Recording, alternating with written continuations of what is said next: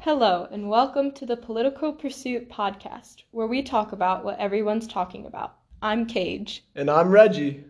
and today we are talking about the legendary, infamous Joseph Robinette Biden Jr. You want to hear some fast facts? Oh boy, hit me with the fast facts. Okay, so Joe Biden is 77 years old, born in Scranton, Pennsylvania on November 20th, And is that the same 1942. Scranton Yes. as Dunder Mifflin? Yeah, the one and only. And then, okay, so Donald Trump, who is 74 years old, has insisted that Biden is, quote, too old and mentally weak, end quote, to be president. Yeah, that's true. Well, these are just fast facts, Reggie. We'll get we'll get we'll get into it. According to the Chicago Sun-Times, if Biden wins, he would be the oldest first-term president in United States history. Trump holds the current record, and both men are prone to rambling. So, do you think that's maybe a coincidence, or maybe not a coincidence? What do you think? Do you think older presidents have more of a tendency to ramble? Well, I think for the most part, the rambling that I've heard of Joe Biden is him just tripping over his own tongue. So Yeah. for him, it's less of a rambling and more of a trying to figure out what he's saying. Mm, yeah, maybe. Okay, I'm I'm not done with my fast facts. Okay, there is a 21% chance that an average man Biden's age would not survive his first term. Dang. No. And then it was like a 15% chance of somebody um, at Trump's age. Yeah. Kamala Harris is going for the presidency. Is that it for your fast facts? That is all my fast facts. So your one your one fact that you said about Biden, if he's elected, he'll be the oldest first term president of the United States. Yeah. So I I've seen in a video where someone uh, says that to him and says like, "What do you have to say about this?" And he goes, "What about Winston Churchill?" Winston Churchill was never the president of the United States. Yeah, but I, I see what he could have been trying to say there, like a competent leader. But also, Churchill kind of went downhill in his final years. I think. Yeah. Yeah, so I've got some I've got some quotes Oh boy. that Joe Biden has said. Uh, I'll kick it off with one of my favorites. He's talking about racial equality and he says, "You know, poor kids are just as bright and just as talented as white kids. Poor kids and white kids. I'm not sure how how that's uh, contributing to racial equality by you know referring to them as poor kids and white kids, but I don't know. You go, Joe. Um, also, back this was back in his Senate days when they were still debating integrating racial schools, like you know, bringing mixing schools. And this is a quote about him trying to not get that to happen. He says, "I don't want my kids growing up in a jungle, in a racial jungle." You know, for the for the president who's running with the party that's all for the Black Lives Matter movement and all this racial equality and critical race theory, that doesn't doesn't seem like their leader. Uh he was talking about this was recently. He was talking about what he did when he was elected when I was elected into the Senate 180 years ago. I hate to break it to him, but like someone needs to tell Joe that he was not elected to the Senate 180 years ago. He was elected for 47 years, and he served that 47 years and accomplished nothing but a crime bill that locked up more African Americans. I don't know. It just seems odd with the whole racial racial equality thing, you know. Um, he was talking talking about you cannot go to a 7-Eleven or a Dunkin' Donuts unless you have a slight Indian accent, and I'm not joking. He said that to a voter uh, back back a few years ago. Um, he was talking talking about the COVID 19 numbers recently. He says, now we have over 120 million dead from COVID. And that's just a lie. That's not, that there's not 120 million people that have died from COVID. The, yeah, I don't even know where he came up with that number. I think it's about worldwide 1 million have died. Don't Which- 1 million is a lot off of 120 Well, he million. seems to mix up his numbers a lot. Yeah, that that also kind of begs the question: Is he fit to be president? Because you know, uh, in one of your facts, uh, Donald Trump insisted that Biden is uh, not mentally fit to be president, Yeah. and based on these quotes, I think we're seeing that. Uh, he he called a young woman at a caucus. He asked her, "Have you ever been to a caucus?" No, you haven't. You're a lying dog-faced pony soldier. I don't even I don't even know what to say about that. Like that just I don't know, Paige. You got anything to say about that? I mean, I, that's his go-to insult, right? Yeah, I guess so. Not a very good one. Okay, we've got two more, Okay, and I saved some of the best for last. great. He was talking to a black man that hosts a radio show, and he says, If you have a problem figuring out if you're for me or Trump, then you ain't black. Mhm. Again, with the racial the racial stuff, Joe Biden just does not seem like a prime pick for the Democratic Party. I don't know.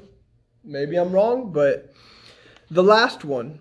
So I'm sure you guys have all heard about Trump's scandal where he allegedly called dead military officers suckers and losers. And that was given by an anonymous source.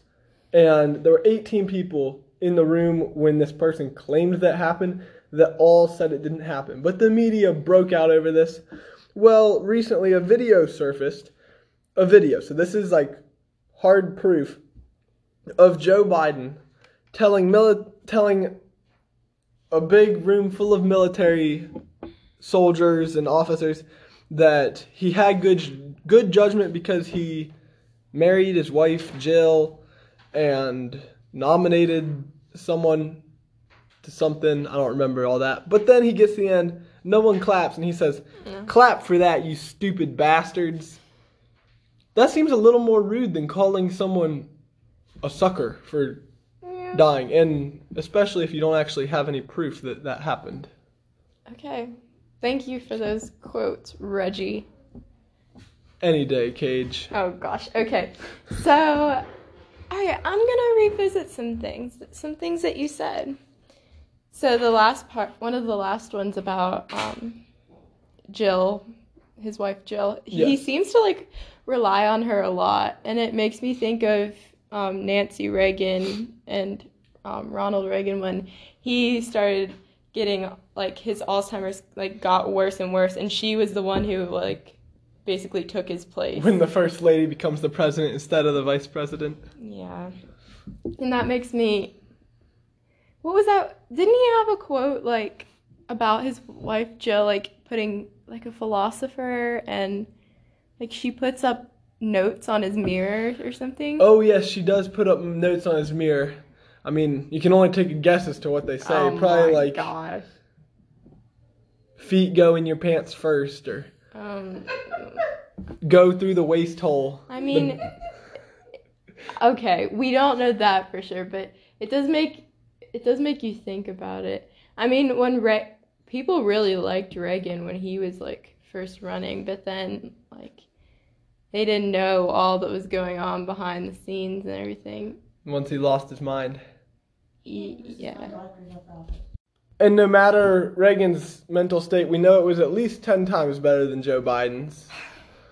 I don't know. Doesn't Okay, so they picked up Does he have a hearing aid? So, I was not able to really find like some definite proof and stuff on that, but I did see at the debate there was likely some uh, hearing device in his ear, whether or not it was to listen to his. His wife Jill. Yeah, it was. It was uh, Jill Jill and Chris Wallace debated President Trump, but Jill used her puppet. Mm. I mean, that probably, realistically, that probably didn't happen. Oh, the debate?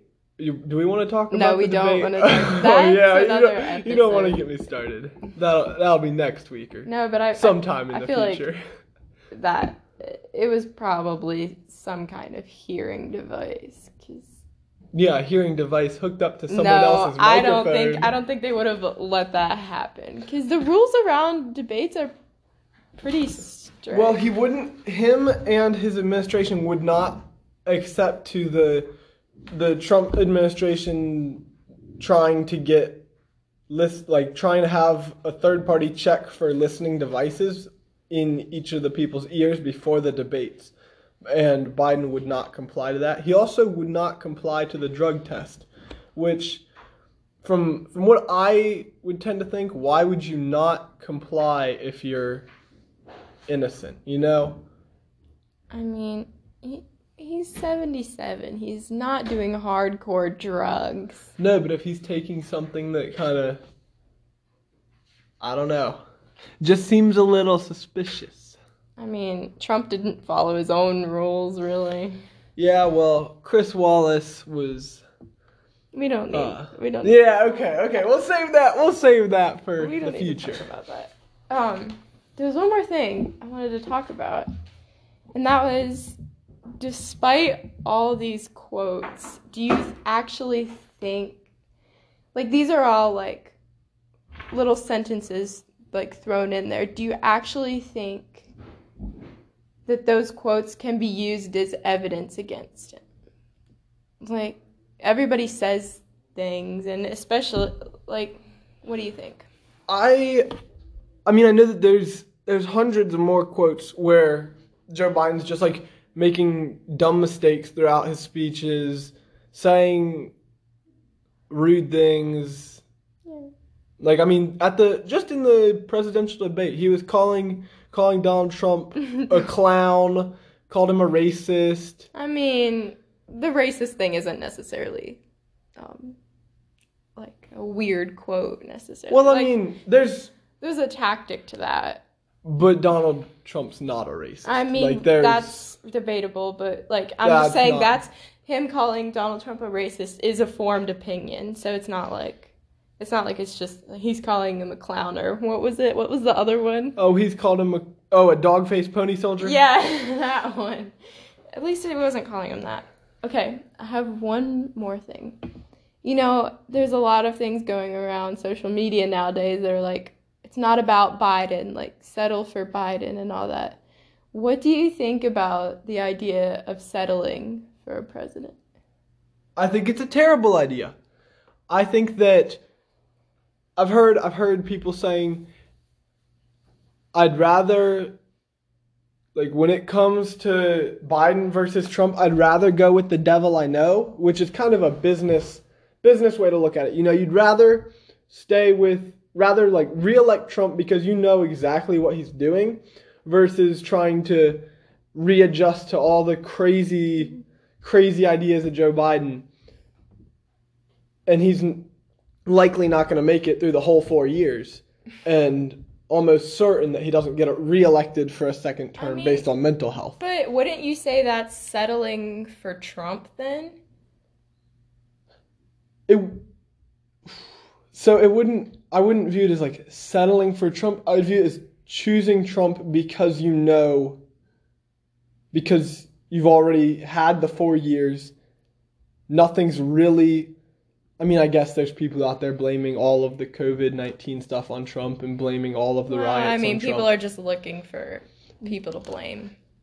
But yeah, I would say it's not really settling, it's just choosing to eliminate the unknown variable. Well, personally, Trump wouldn't be my first choice, and neither would Biden. oh, definitely. So There's I better would- people out there, so but I feel like for me, if I were voting, I would be settling for Trump.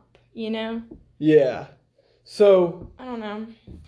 I think there comes a point when, if you want to exercise your right to vote, then you have to settle for one of them. But I also think it's important to not vote for someone. I mean, I don't know. I think I think that today's voters need to not vote based on the character of the person running because I mean, we both know that they don't necessarily have the best character. No. Now it's more based on their political standpoint, their le- like what their morals and ideals So are. then, why are we? Basically, this whole podcast has been talking about the character of Joe Biden, though, or is this more about his mental? also, his mental state. I feel like, yeah, I feel like mental state more than character is more important. But he got this far, so he must have. I have no idea how Joe Biden made it all the way through. I he must have a really good like support system or something. Like he must have a good like people around him. I don't know. Uh, it's crazy. It's beyond me. But we'll catch you next time on episode three of The Political Pursuit.